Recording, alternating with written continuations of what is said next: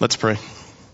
Heavenly Father, we thank you that you have given us your word so that we can understand what it, we need to live a godly life before you. We thank that your word is powerful and is capable of training us in the areas of righteousness, in the areas of rebuking and correcting our behavior so that we can be conformed to the image of your Son as you have called each of us to become. We pray that you would be with us now as we go into these passages and look into your word, that we would have a better understanding of who you are, of your plan for us, and of how we can live in a manner that is pleasing to you. We ask these things in Jesus' name. Amen. You may be seated. It's a privilege to be before you today to open up the Word of God and to speak to the authority and the sufficiency of Scripture. It would be easy to pick any number of topics to talk about the ills that plague our culture and even some of the churches in America. But my purpose is not to stand before you today to provide a condemnation of our culture, but rather to share a concern for the body of Christ, namely the authority and sufficiency of Scripture.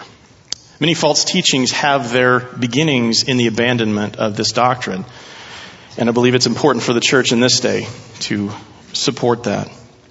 The Bible is considered outdated, impractical, or inefficient, uh, or, or insufficient for today's culture.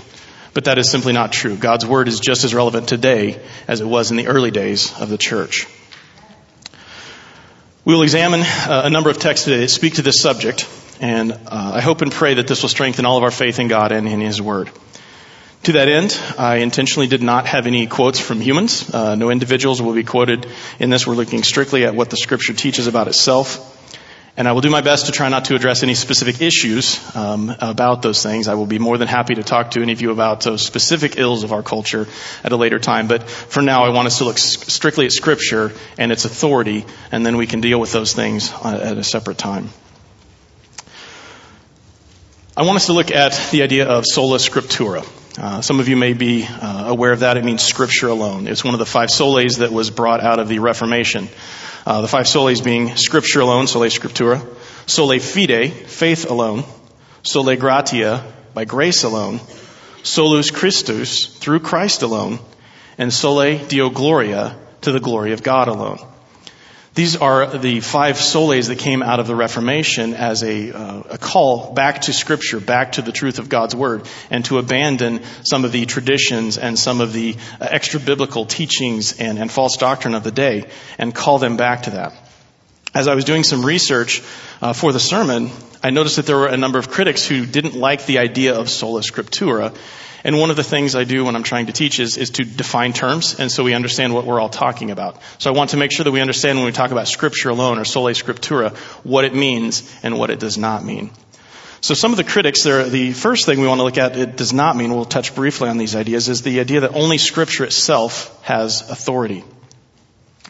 God has clearly established other authorities in His Word, pastors, teachers, civil authorities. We see that in Romans 13.1. It says we are to submit to the governing authorities over us. In Hebrews 13, 17, it says we are to submit to the leaders who watch over our souls. That is the idea of church leadership. And 1 Peter 2.13 says we are to submit to every human authority. In context, that is talking about the authorities over us, including those who would be cruel masters and mistreat us even when we are innocent. So clearly scripture itself teaches that there are authorities. So we'll look at later what it does mean, but that does not mean that there is no authority outside of scripture and people can just abandon any and all authorities that God has placed over us. But these institutions all derive their authority from God and His Word, and so they are under Scripture and never over it or even equal to it. The second uh, aspect of, of sola scriptura does not mean that scripture contains all truth. Okay, and what I mean by that is that you're not going to find things like how to conjugate Spanish verbs in the Bible. Okay, it's not a grammar textbook for Spanish. That's not what it contains. Now, does that mean that Spanish is not true? Absolutely not. That's a ridiculous statement. So logically, we can say that you know that there are truths that exist outside of Scripture. Uh, however, all truth no truth will contradict what God's word says, even though all truth is not contained specifically in scripture. Another example is that you don't see things like the chemical formulas of different elements spoken about in the Bible, but when it talks about those elements, such as water and air, which we'll see example of here in a little bit, it is accurate in how it records the aspects of those elements. There are two bad philosophies that can result from this, this fallacy of trying to say that scripture contains all truth. The first idea is that there is a rejection of anything not explicitly in scripture. There are, are some who try to say that, you know, if it's not outlined in scripture by word and chapter and verse, then that means it can't exist.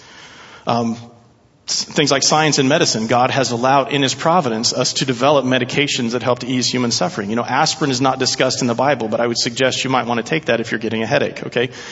God's, God's Word is sufficient in that it, it provides um, the truth and the moral grounding for everything, but it doesn't mean that every single detail of our human lives is contained therein. The second bad philosophy that can come out of the idea of trying to say that only uh, truth, uh, the only scripture contains truth, is that it's allowing of anything not specifically forbidden. Um, the idea that you know God doesn't say anything about speed limits, okay, um, but God does say that we are to obey the human authorities over us. So just because something is not explicitly forbidden in chapter and verse doesn't mean that we can just use it uh, to our own ends. 1 Corinthians 6:12 says that everything is permissible, but not everything is helpful. And Paul said he would not be controlled by anything. There would be nothing he would allow to control himself, to become obsessed with, to become uh, addicted to, so that he would take his eyes off of Christ. Later on in the same book, in chapter 10, verse 23, he says everything is permissible, but not everything edifies. Again, the idea being that there are those principles in Scripture that can be applied outside of these specific commands of God. Things like um, edifying and building up one another. So just because the Bible specifically doesn't specifically condemn something doesn't mean we can do it if it's something that's going to offend someone, something that's going to cause another to stumble. The third item that uh, is a response to criticism about the idea of sola scriptura is that people are free to interpret the Bible as they wish. That was one of the big things I saw in my research about critiques of the, the doctrine of sola scriptura was that they said, well, the people are just going to randomly do whatever they want because they'll reject all teaching and, and all of those things. But that's not what the reformers mean, and that's not what we mean when we talk about founding on scripture. It does not mean just me and my Bible and whatever I want to decide out of it because God has given us teachers and pastors, and He has given us tools that we can use uh, for that. 2 Timothy 2 2, Paul tells Timothy to teach others who will be able to teach others as well. We can infer from that that we are intended to learn from those who know more than us, and we are to teach those who know less. Again, showing that we are to learn and understand and grow from others and not just our own uh, thoughts and desires. Later on in that chapter, in verse 15, Many of you will probably know this verse from Awana, but uh, God commands us to study His Word and to correctly understand and apply it.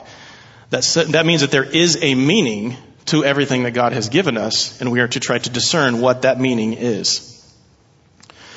So if that's what it does not mean, what does it mean? What do we mean by the idea of sola scriptura? First, that God's revealed word is our ultimate authority in all things. It is the final say in all matters, including any new philosophies or ideas that come along. Over 60 times in the New Testament, Jesus and the apostles used the phrase, it is written.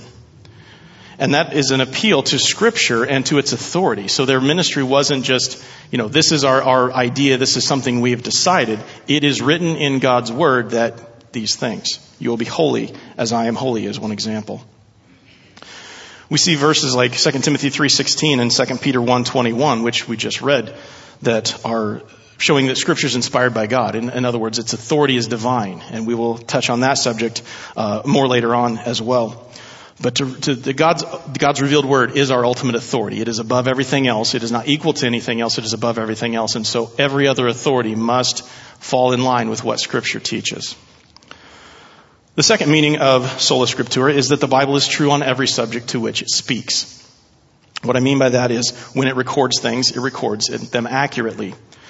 A few examples of that. Job 28 verse 25 talks about the air having weight. God gives weight to the winds. Okay? The idea that there is mass in air. Uh, that's something that was not known uh, until more recently in science, but God recorded accurately in His Word that there is a weight even to things like air. Leviticus 17:11 says the life of the flesh is in the blood. And we know that now to be true based on science and medicine that the blood is what carries the necessary nutrients to, on a cellular level to provide oxygen, to provide those building blocks to repair itself, to providing and sustain life. And the final example is in Jeremiah 31:35.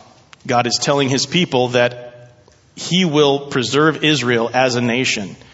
And the illustration he uses for that is the precision of the orbits of celestial bodies. He said, as long as you see the sun, moon, and stars continuing in their orbits in the same pattern that you've seen them in all the time, you know that my promise to preserve Israel will continue on. There will be no deviation from that until you see the sun. So as long as you see the sun rising and setting in the same time and the moon is still going through its phases, you can be sure that God's promises will still exist, specifically in the area of dealing with his people.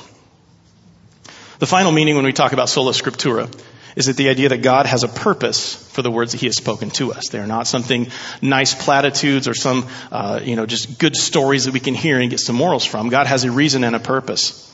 Um, everything that God told us is something that we need to know. And the converse of that, everything that we needed to know, God has revealed to us. So again, His purposes are there and, and He has a reason and, and a plan for the revealing of His Word. We'll look at that a little more deeply as we go into three different aspects of Scripture. The first aspect is going to be that Scripture is inspired. The idea that it is, it sources from God, that it is breathed out, it is literally, uh, the words themselves come from God. The second aspect is going to be the idea of Scripture being inerrant, uh, that it is accurate and complete in, it, in the original texts, and that there is no error in it because God intended His Word to, preser- to be preserved. The final aspect is the idea that scripture is intentional. Again, the idea of having a purpose and having a reason for what God has given to us. Turn with me, if you will, in your Bibles to 2 Peter chapter 1, if you have your Bibles with you. And we're going to look at a number of verses in this chapter. But for right now, we're just going to look at 2 Peter chapter 1, verse 21. Scripture is inspired because God spoke through men who were faithful to write down his words. We see this in verse 21. Because no prophecy ever came by the will of man. Instead, men spoke from God as they were moved by the Holy Spirit. This is not simple dictation where the Holy Spirit said, write this down, A, B, C, D. It's not channeling where people just empty their mind and start writing pens out and things like that. This is God superintending in such a way that they were conscious and attentive to what they were doing, and yet it was God's words that were coming through. A good illustration, I think, of this is the idea of a painting. When an artist is painting, the creation on the canvas comes from their mind, their skill, their abilities, their thought processes, their desires, and their intentions. But the characteristics of that painting are changed depending on which brush they choose to use and how they choose to use that brush. If you use a very small brush, you can get some very fine details, but it's going to take a long time to get those details in there.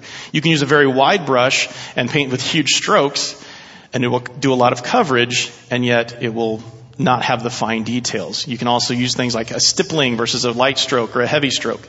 And so, in a similar way, God chose to use different men in different ways and retain the characteristics, their training, their terminologies, we'll see later on in the book of Luke, and the idea that um, the characteristics of the authors came through and their writing style came through. And yet, we see uh, in the next couple of examples that God's very words were recorded even then. Turn with me, if you would, to the book of Acts, chapter 1. We're going to be looking at a number of different verses, as I mentioned. Um, and so uh, look at Acts chapter 1. We'll look at the first example of the Holy Spirit speaking through men. This is Peter speaking um, to the group. Uh, and this is right after, um, or this is during the time that Matthias has chosen to replace Judas, and they're still waiting uh, for the day of Pentecost to happen. In verse 16, he says, Brothers, the scripture had to be fulfilled that the Holy Spirit, through the mouth of David, spoke in advance about Judas, who became a guide to those who arrested Jesus. The Holy Spirit, through the mouth of David, spoke this. This is a quotation or an allusion to Psalm chapter 41, verse 9. He said that the one who ate bread with me has lifted up his heel against me. Okay. And this was fulfilled, we see in John chapter 13, where Judas takes the piece of bread that Jesus dipped in the sauce and gave to him, and then he went out and ended up betraying him by bringing the temple guards to arrest Jesus. So again, we see the Holy Spirit was working through David in such a way that David may not have even known what he was writing, but he was writing a song, writing some lyrics down to a poem, and God used it through the Holy Spirit speaking through him to write a prophecy about the Messiah and how he would be betrayed by a friend. So we see, again, that God's word is spoken through people, even maybe um, without them understanding that they are writing a prophecy, uh, but they are writing the words of God. Turn with me back to Hebrews chapter 3, and we're going to look at a, a couple of parallel passages in Hebrews chapter 3 and Hebrews chapter 4. And I want us to see a comparison and a contrast between these two, these two uh, quotations. The first one is in Hebrews chapter 3, and we'll just read verses 7 and 8. Uh, but if you look, there's um, the quotation continues clear down through verse 11. But verse 7 of Hebrews chapter 3 says, Therefore, as the Holy Spirit says, Today, if you hear his voice, do not harden your hearts as in the rebellion on the day of testing in the wilderness. The Holy Spirit is again attributed to saying these things. This is a quotation from Psalm 95 verses 7 through 11. And David is referring to the time of, of testing in the wilderness, the time when the Israelites turned their backs on God, complained, and, and um, did not follow God's leading or, or the man of God, Moses, who had been placed over them. Today, if you will hear, your, hear his voice, do not harden your hearts as in the rebellion. He's referring back to that, that historical reference. But again, we see, as the Holy Spirit says, the Holy Spirit is the source and the speaker that is attributed to by the writer of Hebrews. Look over at Hebrews chapter 4 verse 7. We see again, Psalm 95 is quoted, this time only portions of verses 7 and 8, and look at the difference here. Again, he specifies a certain day, today, speaking through David after such a long time as previously stated. Now, who is the he in this verse? It's God. God is speaking to his people, and it, there's several quotations above that as well. He's speaking through David after such a long time as previously stated. Today, if you will hear his voice, do not harden your hearts. Two different quotations from the same passage. The first time it says, as the Holy Spirit says. And the second time it says, God speaking through David. There's two truths I want us to see from this. The first, the Holy Spirit is unmistakably God. He is attributed to being able to speak with the authority of God. He is not some impersonal force, not some emanation from God the Father. He is a separate individual person who is still united with God the Father and God the Son in the Trinity. He's part of the Godhead, and he is a unique individual person. The second truth that I want us to see is the idea that the words recorded in Scripture are God's words and not man's. Both times it is God who is the speaker. God as a whole and God the Holy Spirit in chapter 3. And it's just David is the mouthpiece that he used. And again, we see David is, is writing these passages. He's just writing a song about the history of Israel and a call to people to not harden their hearts, a, a call to history and appeal to history so that people would follow God and do what he, they should. And yet, this is used to show that God's words themselves were recorded when he was doing this. The second aspect of Scripture is that it is inerrant. Uh, we'll look at a few verses talking about that. I mentioned we would look at Luke, so let's turn to Luke chapter 1. Luke chapter 1 verses 1 through 4 is the introduction to the Gospel of Luke.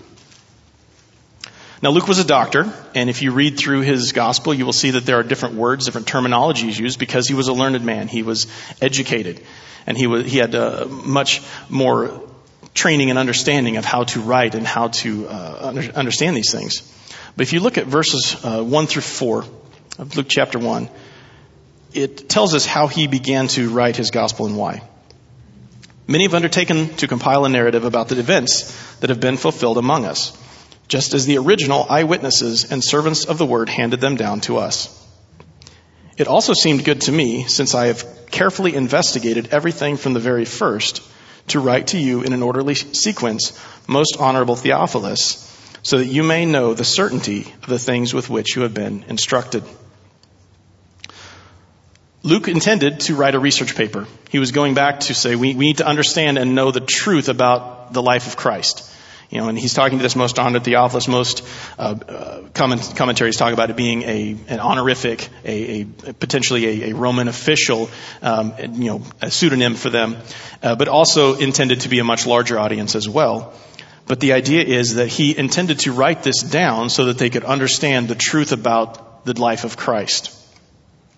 But he did it in such a way because the Holy Spirit was working through him to record the very words, to record them accurately and inerrantly.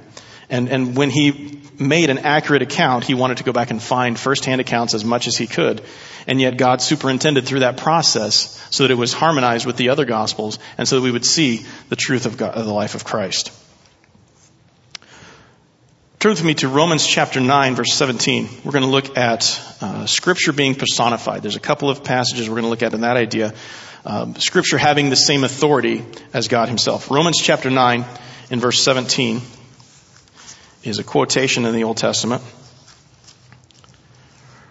Romans 9:17 says, "For the scripture tells Pharaoh, I raised you up for this reason, so that I may display my power in you, and that my name may be proclaimed in all the earth.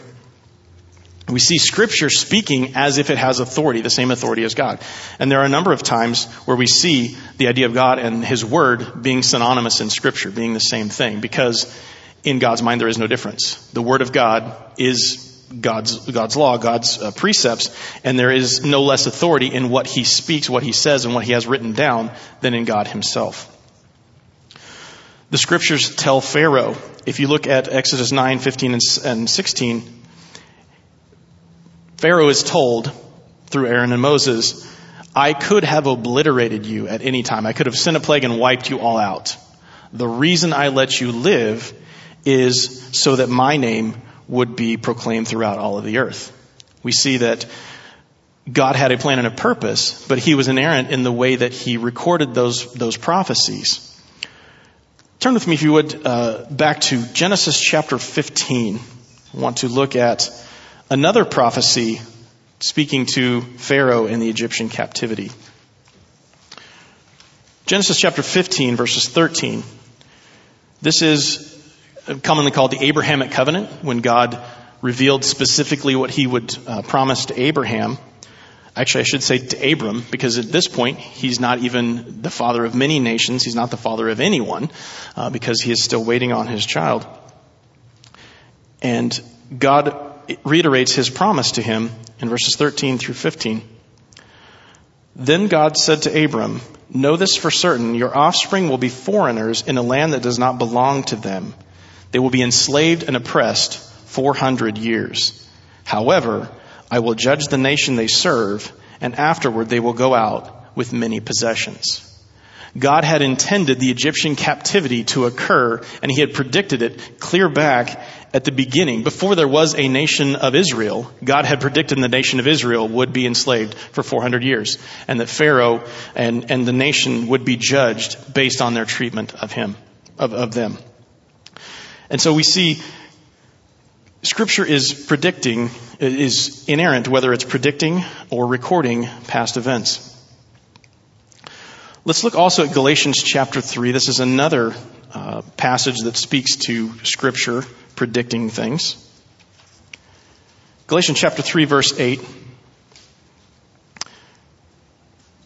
It says, Now the Scripture saw in advance that God would justify the Gentiles by faith and told the good news ahead of time to Abraham, saying, All the nations will be blessed through you, so that those who have faith are blessed with Abraham who had faith.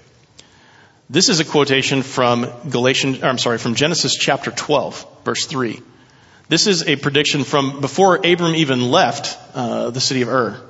God told him, You need to go out and you need to follow to the land that I will show you. You need to follow me in obedience, and I will make you a father of many nations, and all nations on the earth will be blessed through you. So again, before Israel even became a nation, God's intention was that all the nations, the Gentiles and the Jews, would be blessed through the descendants of Abraham. There's a, a prophecy in Amos chapter 9 that I want us to look at that's related to this idea of the Gentiles.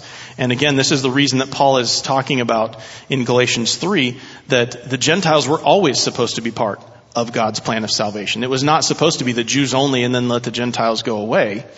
That God's intention was always to bring the Gentiles in at some point in the future. Amos chapter 9, and looking at verses 11 and 12, Amos is a, an interesting book that uh, has a, a, lot of different judgments in it, uh, speaking the judgments of God, talking about the day of the Lord. Uh, I was reading uh, this morning in my devotions, and it talked about you do not want to see the day of the Lord because the day of the Lord for Israel at that point was judgment, was darkness, was not light, was not redemption. But later on, we see in in this uh, section here in Amos 9, 11, and 12, it says, "In that day, I will restore the fallen booth of David." I will repair its gaps, restore its ruins, and rebuild it as in the days of old, so that they may possess the remnant of Edom and all the nations that are called by my name. This is the Lord's declaration. He will do this. Clear back in the Old Testament here in the, in the, the judgment of Amos, God is telling him, I will have a restoration for the nation of Israel. The tent of David, the tabernacle of David, it's a plan word saying the house of David, his, his throne will be reestablished. And all of the nations who are called by my name will be restored at that time as well. God's plan was always for the Gentiles to partake in the covenant and in salvation. And yet he still says, as we saw in Jeremiah 31, 35, that he will still preserve Israel as a nation and fulfill all the promises that he has given to them. So scripture is inerrant in when it, when it predicts future events as well as in uh, recording past events. The final aspect of scripture that we want to look at is that scripture is intentional.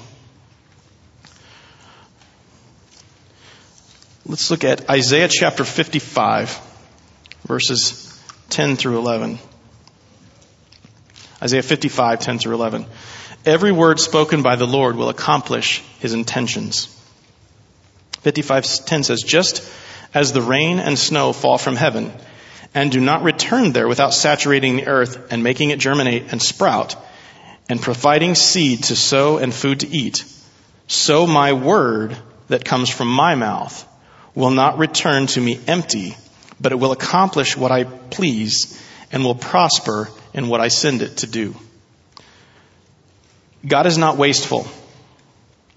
He will accomplish the purposes of His Word as He sends it out. In 1 Corinthians 3, 6 through 8, we see this same idea where Paul talks about He planted, Apollos was the one who watered, but it's God who gives the increase. We need to be faithful in performing our duties that God has called us to do, and yet we need to recognize that the result is always God's. He is the one who is in, who is in control of that. Sometimes God's accomplished purposes for His Word are to send a racist, bigoted prophet to a nation and to have them repent and turn to Him, as in the book of Jonah.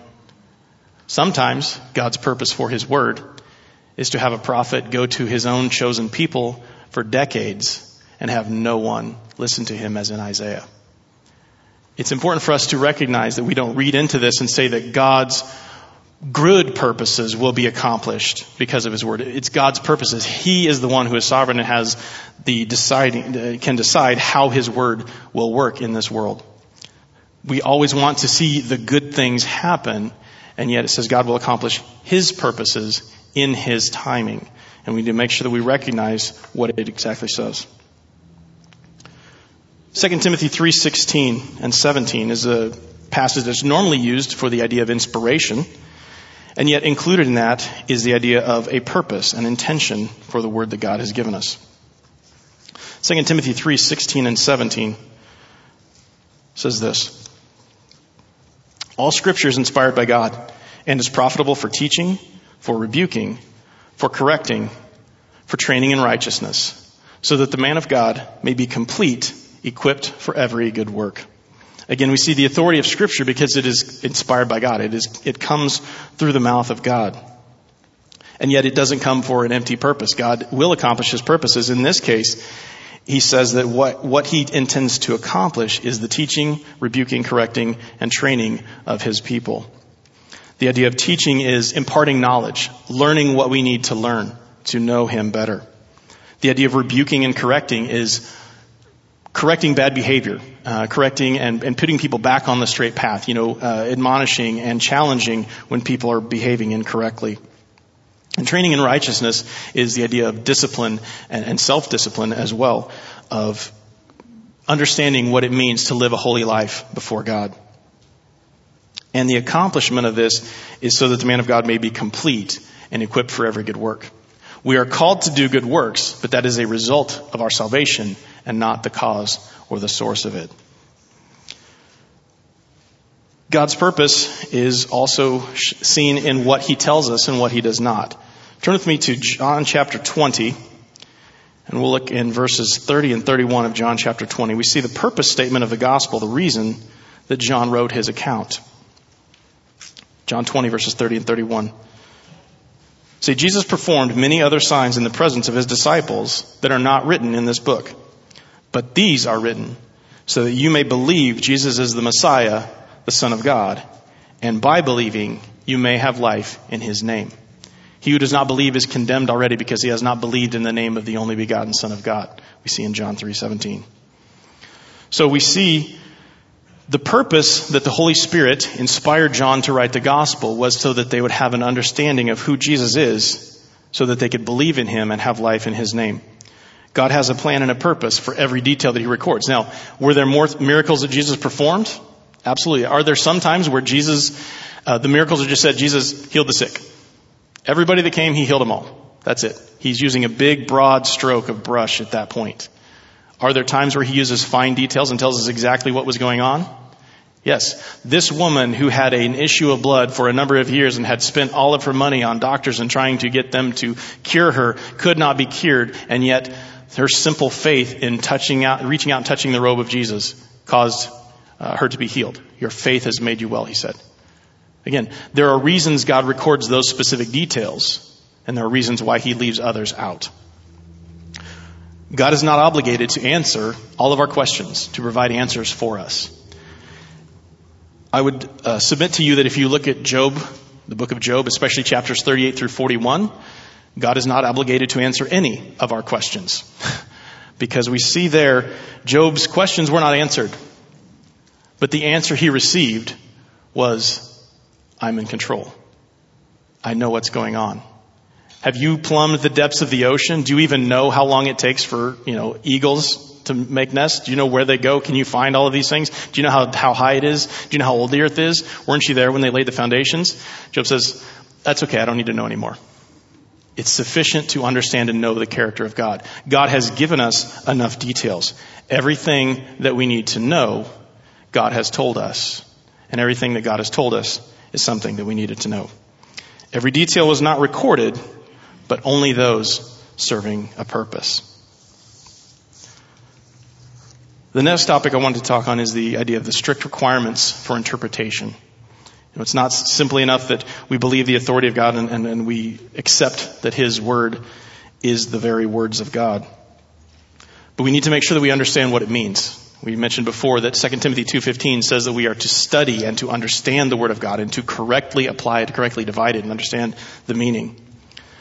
But those meanings are from the words. Look at 2 Peter chapter 1. We'll look at another verse in that uh, passage. 2 Peter 1 verse 20. 2 Peter 1 verse 20 says, First of all, you should know this. No prophecy of scripture comes from one's own interpretations.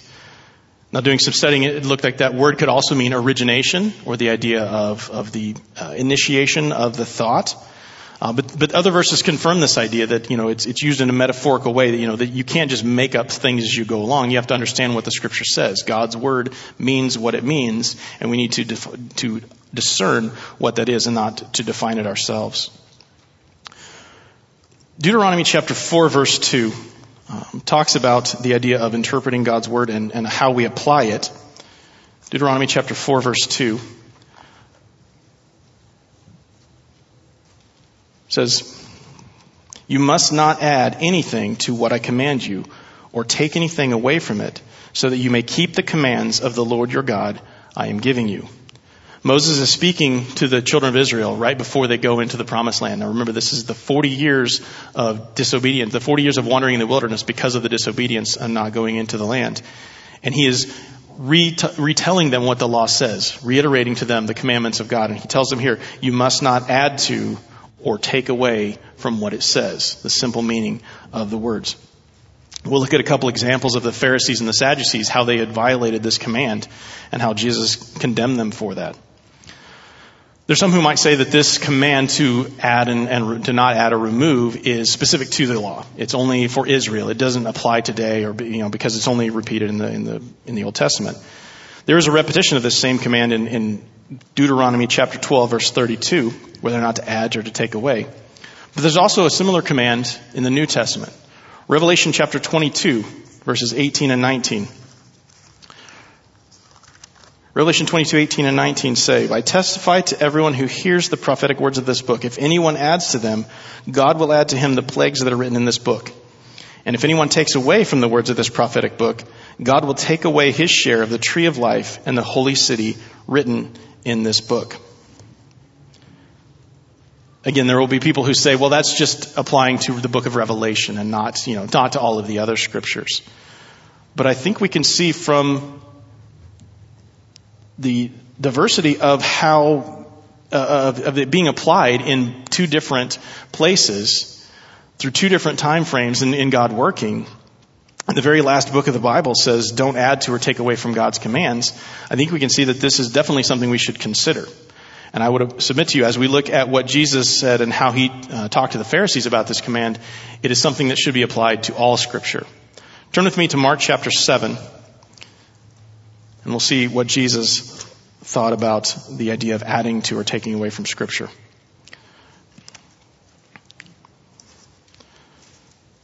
Mark chapter 7 and verse 13. Jesus is talking to the Pharisees, and there's a number of different topics that they were talking about, you know, and uh, condemning Jesus. You know, you, your disciples don't wash your hands, you eat with sinners, you do all of these different things that are not according to the traditions of the elders. And what Jesus told them in verse 13, he said, You revoke God's word by your tradition that you have handed down, and you do many similar things. He was condemning them because they were putting their traditions on the same level or even above, in some cases, the Word of God. They allowed people to violate the clear commands of Scripture. Honor your father and your mother by saying, well, if I was going to take care of you, that money's already been dedicated to the temple, so I don't want to violate my agreement with God and take that money that I would have given to the temple and provide for you all. Jesus said, you are violating God's command for the sake of your own traditions. Do not add anything to God's word. Now again, if you look at the principle of, of how Jesus looked at the law, we'll look at that later, that he didn't come to abolish the law. When he was speaking to the woman at the well in Samaria, the question was asked, how is it that we are supposed to worship? Are we supposed to worship in the temple? Are we supposed to worship up on this hill as, as we Samaritans say? What was Jesus' response to her?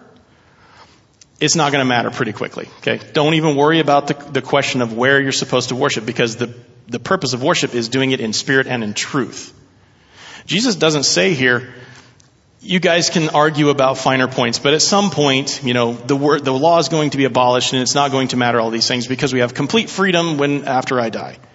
He doesn't say that. He doesn't say that this command is okay to break afterwards or that we can add or take away things at some point in the future. He condemns them in very harsh language that you should not mess with God's word. We see a, a, the opposite group, the Sadducees, in Mark chapter 12, in verse 24. This is the story about, or the, the question that they proposed to him. Lady gets married to this gentleman. He has six brothers. They don't have any kids. Husband dies. Second brother gets married. No kids. Dies. Third brother, etc., and on forth. All seven of them die. When she's resurrected, whose husband will she actually be? Now, if you know anything about the history of the Sadducees, you know that this is a ridiculous question because they don't even believe in the resurrection. They don't believe in angels or miraculous signs and things like that. So they're asking Jesus a question, and his response to them is in verse 24 Are you not deceived because you don't know the scriptures or the power of God? They were taking away doctrines they didn't like. They were ignoring them and, and, putting them away and saying, you know, we don't believe in, you know, the resurrection, angels and stuff. That was just nice stories from the Old Testament. You know, we, we have a much more practical doctrine right now. We, we need to work with the Rome, with Rome and to, and to work with these people and do these things. And Jesus condemns that. He says they're condemned for their lack of knowledge because they wanted to remove those things that they didn't like or the ones that they found difficult to do. The final point we want to look at is the idea of the sufficiency of Scripture. Scripture being sufficient for all of our spiritual needs. Turn back with me to 2 Peter chapter 1 again. We'll look at a couple of verses there as we look at our final point of the idea of the sufficiency of Scripture. 2 Peter 1 3 says, His divine power has given us everything required for life and godliness through the knowledge of Him who called us by His own glory and goodness. God has provided everything that we need to live a godly life. As we mentioned before, if God has told us something, we needed to know it. And if we needed to know something, He told us. The Bible is our, our standard, what we have to follow. You know, if it's something that's not mentioned, the details about, you know, how many different people he healed on the roadside, it's not important for us. It's not something that will help us live a godly life. All the details that we need have been recorded in there. We still need to consider those areas where the scripture is silent. We mentioned before 1 Corinthians 6:13 and then uh, 1 Corinthians 10:29. Also Romans 14:22 through 23, don't condemn yourself by what you approve. We need to make sure that we're not causing offense to other people. But again, God has given us everything we need to live for life and godliness. The principles in His Word should guide us in areas where the Bible does not explicitly say, thou shalt not fill in the blank. Look on down to verse 19 of this same passage. 2 Peter 1:19 says, "So we have the prophetic word strongly confirmed, some translations say a more sure prophecy. Strongly confirmed you will do well to pay attention to it as to a lamp shining in a dismal place until the day dawns and the morning star rises in your hearts. This is the idea that we have a more sure word than first-hand accounts in Scripture itself. If you look uh, back up to verses 16 through 18, Peter says, we, don't, we didn't follow cleverly contrived myths, but we made known to you the power and coming of our Lord Jesus Christ. Instead, we were eyewitnesses of his majesty. For when he received honor and glory from God the Father, a voice came from him, uh, came to him from the majestic glory. This is my beloved son. I take delight in him. And we heard his voice when it came from heaven while we were with him on the holy mountain. Peter's talking about the transfiguration, the partial revealing of the glory of Christ here on earth before he ascended into heaven. And Peter says, we have a more sure, a more confirmed word than even that in scripture if you look in verses 20 and 21. How can that be that something as majestic and miraculous as Jesus himself revealing his glory, bringing back Elijah and Moses from the dead to stand with him on a mountain, how can that not be as sure as God's word? A parable, or it's not really a parable, it's a story comes to mind. Luke chapter 16. I say it's not a parable because there's actually a name in there. If you look at a parable, it says, a man went out to sow. A man had 90 sheep, 99 sheep. This is a, a name. Lazarus was a beggar who stood at the rich man's door, begged for food, covered in sores, and he died. He went to paradise with Father Abraham, and the rich man went to the place of torment. The rich man called out, said, Father Abraham, send Lazarus to dip his finger in water to quench my thirst even this little bit, because I am in agony in this place. Abraham says that's not possible. There's a huge chasm. There's a huge divide between all of us. We cannot do that. What does he say in verse 27? The rich man said, Father, he said, then I beg you to send him to my father's house because I have five brothers to warn them so that they do not come to this place of torment. Abraham's response. But Abraham said, they have Moses and the prophets. They should listen to them. Abraham said, read your Bible, basically. They have Moses and the prophets. They have the scriptures. They should listen to them. The rich man says, no, Father Abraham, but if someone from the dead goes to them, they will repent. What does Jesus say? Abraham said. He told him, if they don't listen to Moses and the prophets, they will not be persuaded if someone rises from the dead. If you don't believe the sufficiency of scripture, if you don't believe the truth of God's word, risen evangelists coming from the grave are not going to convince you either. Because your mind is made up, your will has already been set. Jesus believed in the power of Scripture.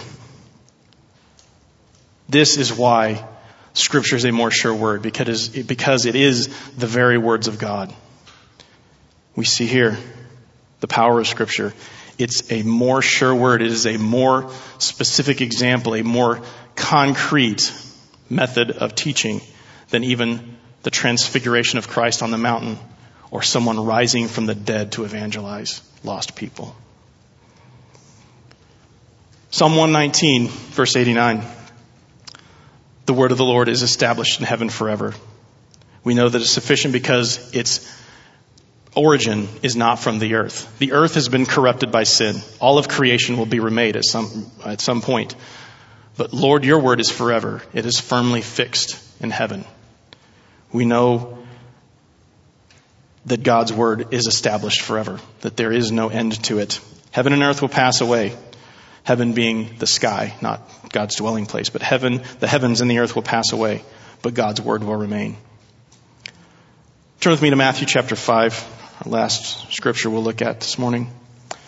I mentioned that we were going to um, talk about Jesus establishing the law, not, not trying to abolish it. Matthew chapter 5, verses 17 and 18 it says, Don't assume that I came to destroy the law or the prophets. That's a shorthand way of saying the scriptures of the Old Testament. I did not come to destroy, but to fulfill. For I assure you, until heaven and earth pass away, not the smallest letter or one stroke of a letter will pass from the law until all things are accomplished.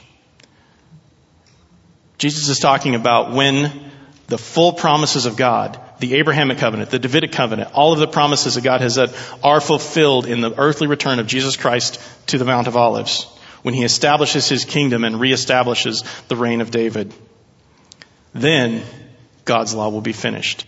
Until that time, not even letters and strokes of the pen are going to fall away. That means that the very words themselves are important. And God intended them for us to, to know. What does that mean for us? How do we apply these truths? The first application I want us to look at is that we should interpret our experiences and perspectives in view of Scripture and not the other way around. Our emotions are very much real, and God has given them to us. We are emotional creatures because God has given them to us. But we have to remember we are corrupted by sin and God is not. So our experiences, our perspectives, our, our, our, mindsets are corrupted by sin, and we need to look at Scripture to know the right perspectives to have. We should interpret our experiences, perspectives in view of Scripture, and not the other way around. The second application is we must search the scriptures as the Bereans to ensure that what we believe and what we are being taught is correct. When there is a conflict, scripture must determine what we follow. The Bible commands us to study, to learn, to understand, to work out our own salvation with fear and trembling. These are, these are active words. This is not something that I sit back and just listen to things. That's, I need to study and understand what these words mean. I need to look at the context of passages. I need to look at cross references. I need to look at the culture of the time and see what it meant, what the writers meant by the words that they used, because we've seen in other passages the words themselves, the very letters that God commanded people to write down are important. So we need to know what those words meant and what they mean for us today. We need to study search the scriptures as the Bereans to ensure that what we believe and what we are being taught is correct. When there is a conflict, scripture must be the determining factor on what we follow. Final application is we must not seek other opinions, options, or philosophies in areas where the teaching of scripture is clear and evident. That's what the Sadducees did. They said, we don't like this doctrine of resurrection. We don't like this idea of angels, so we're just going to ignore them. We are not free to do that. We cannot add or take away from God's Word. We must not seek other options, opinions, or philosophies in areas where the teaching of Scripture is clear and evident. God has given us His Word. He has called us to obey it. We're not allowed to discard the parts that we don't like, to add our own personal preferences, or to reinterpret meanings based on cultural sensibilities or fads. The grass withers, flowers fade, but the word of our God stands forever. Let's pray. Heavenly Father, we thank you again that you have given us your word. We thank you that you have given us minds to understand. We thank you that you've given us the Holy Spirit to help to illuminate these passages so that we can understand the truth of what you have given to us. Lord, we pray that you would be with each of us as we contemplate these words, as we search the scriptures as you have commanded us to do, that we would have confidence in your word, in the truth that it contains, and you would help us to apply it correctly to our lives, that we would live holy lives in a crooked and perverse nation as you have called us to do. Lord, we thank you for the time that we've had together, for the fellowship of the saints. We pray that it would be a sweet smelling offer to you as we go from here, that we would not forget those things that we have seen today from your word, that we would live them out in our communities around us and to the world so that we could be a testimony for you. We ask these things in the name of Jesus our Savior. Amen.